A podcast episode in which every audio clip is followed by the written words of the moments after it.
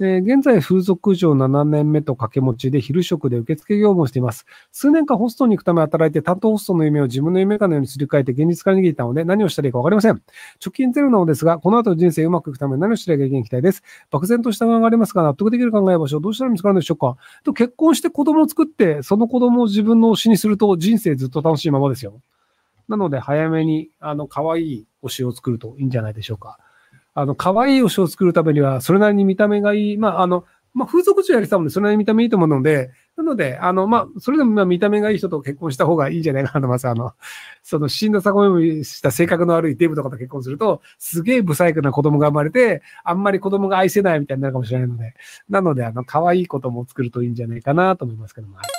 最近旧エヴァを見て衝撃を受けました。当時社会現象になったのも納得でしたが、どれぐらいのレベルだったのでしょうか？えっと、大して社会現象になっていません。えー少し前の鬼滅の刃ぐらいですかね。当時まだ生まれてなかったので、エヴァがどう社会に使用されているのか、ひろきさんに影響を与えたのかお聞きしたいです。あと、ひろきさんの好きなエヴァのキャラは何ですか？スモークですいません。えっとですね、あの、エヴァンゲリオンが、その、流れてる当時というのは、テレビ東京で、えっ、とね、5時半かなんかにやってて、ほとんどみんな見てないんですよ。で、あの、まあ、その時間って、なんかあの、5年3組がみんなでなんかロボットに乗って戦うみたいな、なんかその学園ものをよくやってるような枠で、で、その後それが終わると、なんかあの、NHK 教育テレビで、アレフっていう所ジョージさんが声優やってる、犬が喋るみたいな番組やってるみたいな状態で、で、別にあの、夕方のアニメなんて、そもそも大人は見てないんですよ。あの、今は、その、アニメで育った世代が大人になってもアニメを見るんですけど、その、エヴァンゲリオン全盛期だった1995年とかで行くと、あの、残念ながら、その、96年か ?95 年だ。95年だと、その、大人がまずアニメを見るという文化はなく、で、子供のなんか高校生とかがアニメ見て、ふーんって言ってる状態で、別にそのテレビ東京でそういうアニメがあるんだ、ふーんっていうだけで、話題にもなりませんでした。ただ、エヴァンゲリオンを見た人たち同士で、あのアニメ面白いよねっていうふうに、まあその、アスダル白書面白いよねっていうふうに、ドラマを見た人が喋るように、そのエヴァンゲリオン見た人とかが、エヴァンゲリオン面白いよねって言ったり、ちょうどその頃、あの、が、あれ、ベルセルクが始まったりして、そのベルセルクって漫画面白いよね、みたいなのを語るみたいなので、そのアニメ好きの中で会話がされるっていうぐらいのもので、別に社会現象みたいなものにはなっていませんでした、その時代は。ね、これがね、あのね、二つの説があって、あの、ビートルズが来日した時に、その、日本中がビートルズ旋風があったっていう説と、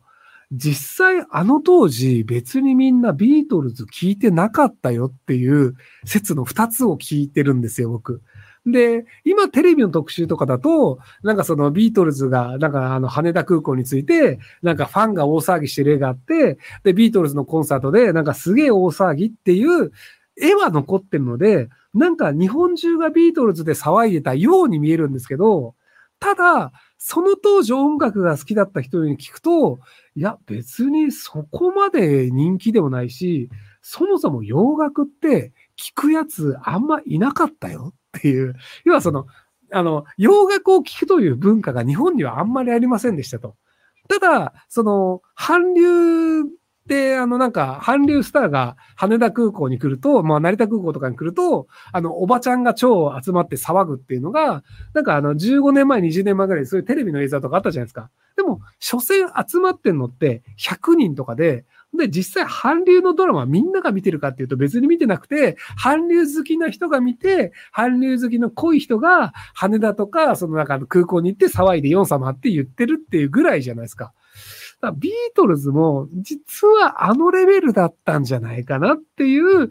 説が割と僕の中で結構有力なんですよ。その当時、その音楽好きだった人曰く、いやだって洋楽なんてそんな聞かないもんって言われて、そうだよな。よくよく考えたらそうだよなっていう。いや、その、あの、例えばじゃあ、黒柳徹子さんとか、久米宏さんが司会をやっていた、ベスト10っていう音楽番組があったんですよ。で、視聴率すごい良くて、で、その、あの、何が売れてるかっていうのが、その、あの、10位が順番にこう、あの、出てくるって言うんですけど、僕が知る限り、あれで洋楽が入ったことないんですよ、ベスト10。要はその、まあ、あの、松田聖子さんとか、やっぱりその日本人は日本人の曲が好きで、その、洋楽聞くって概念ないよね。で、今ほど英語の歌詞なんて余計にわかんないから、だからやっぱああいう感じで、そのなんかブームって、多分なんか作られるんだろうな、歴史によってっていう気がするんですよね。なので、あの、エヴァンゲリオンも社会現象でもないんですけど、多分社会現象でその後映画が作られて、なんか映画が出るたびに大人気でっていう感じのが多分語れるようになって、その1995年時代にエヴァンゲリオンが超人気だったみたいな風に、みんなが誤解するっていう風に歴史は作られるんじゃないかなと思います。はい5歳の娘の主婦です。実の兄が無職で統合失調症は相うつを患ってます。私の産後と兄の層が強い時期が重なり、一日中電話や LINE で攻撃されることが続き結構影響を受けました。新しい家族との幸せ、平穏優先し絶縁しました。私はそれ以来育児も楽しみ家族と幸せに過ごしてます。一方、兄にとって私は唯一好きな家族で嫌と思いません。孤独で辛いだろうなと4年間罪悪感あります。私は判断間違ってるんでしょうか？ひろくさんならどうしますか？え、別にブロックいいんじゃないですか？何の問題もないと思いますよ。あの、罪悪感があるんだったら、あの、紙で手紙を書いて送ってみてください。で、紙で来る分には別にその紙を見ればいいので、その LINE とか電話とかって、あの、時間が取られるじゃないですか。なので、その自分の時間が取られるようなものっていうのは基本的にはもう嫌な相手はどんどんブロックするのでいいと思いますよ。で、あの、まあ、紙とかメールとかって別にあの、暇な時に読めばいいので、自分の時間が取られないんですよね。そういう形で連絡をするぐらいでいいんじゃないかなと思いますけど。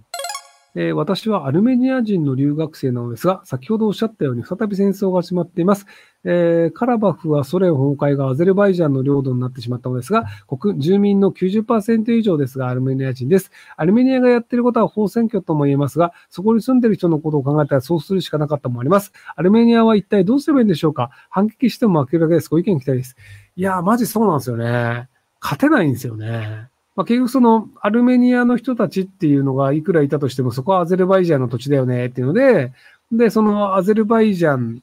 自体の方が戦力としては強いので、アゼルバイジャンが突っ込んできたら絶対勝てないよねっていうので、徐々に領土を取られていくっていうので、で、どうすればいいでしょうかでいくと、あの、長期的に考えると僕は全員逃げるべきだと思ってます。あの、土地を捨てて逃げるというのが、やれない人とやれる人がいるんですけど、あの、基本的に人類みんな土地捨てて逃げてきてるんですよ。アフリカ人以外。あの、まあ、その南アフリカ、ジンバブエ近辺で人類が生まれたと言われるんですけど、ほんで、そこからその負けた人たちがどんどん追いやられて、欧州の方に行って、で、欧州でも負けた人っていうのが、中東の方に行って、アジアに行って、で、アジアで負けた人っていうのが、あの、島国の日本に行って、で、それでも負けた人たちっていうのが、ベーリング海を渡ってアメリカに行って、で、それでも負けた人たちっていうのが南米に逃げてっていうので、そもそも負けたら逃げるというのが人類の歴史なんですよ。でもなぜか、その一生懸命とか、その自分たちの土地は命をかけて守るんだ、みたいなことを言う文化が、なぜかここ最近なんか当たり前かのようになってるんですけど、なんか生まれた土地はずっと持ち続けて死ぬべきだ、みたいな。いや、人類って別に負けたら逃げての繰り返しだから、逃げて子孫残した方がいいっすよっていう方が僕の思想です。はい。だこれあくまで思想なので、あの、正解がどうとか言うっていう話ではないです。はい。え8時間労働3時間残業で私が帰国したら自宅に占い師がいました。同居人が呼んでずっとお話をしていました。何かわからず嫌な時間でした。一緒に話もしました。2時に帰りました。21時に帰りました。平日のように呼ばれて疲れました。ひろきお疲れ様って言ってほしいです。えっと、まあ、すげえお疲れ様なんですけど、家族にマジ占い師を、同居人に占い師読むのをやめてほしいし、呼んでもいいけど、その場合、俺巻き込まないで勝手にやってっていうのをちゃんと言った方がいいんじゃないかなと思います。はいまあ、僕だったら鹿としてほっときますけどね。もう疲れてるんで僕はあの、ネットリックスで見て寝ますみたいな。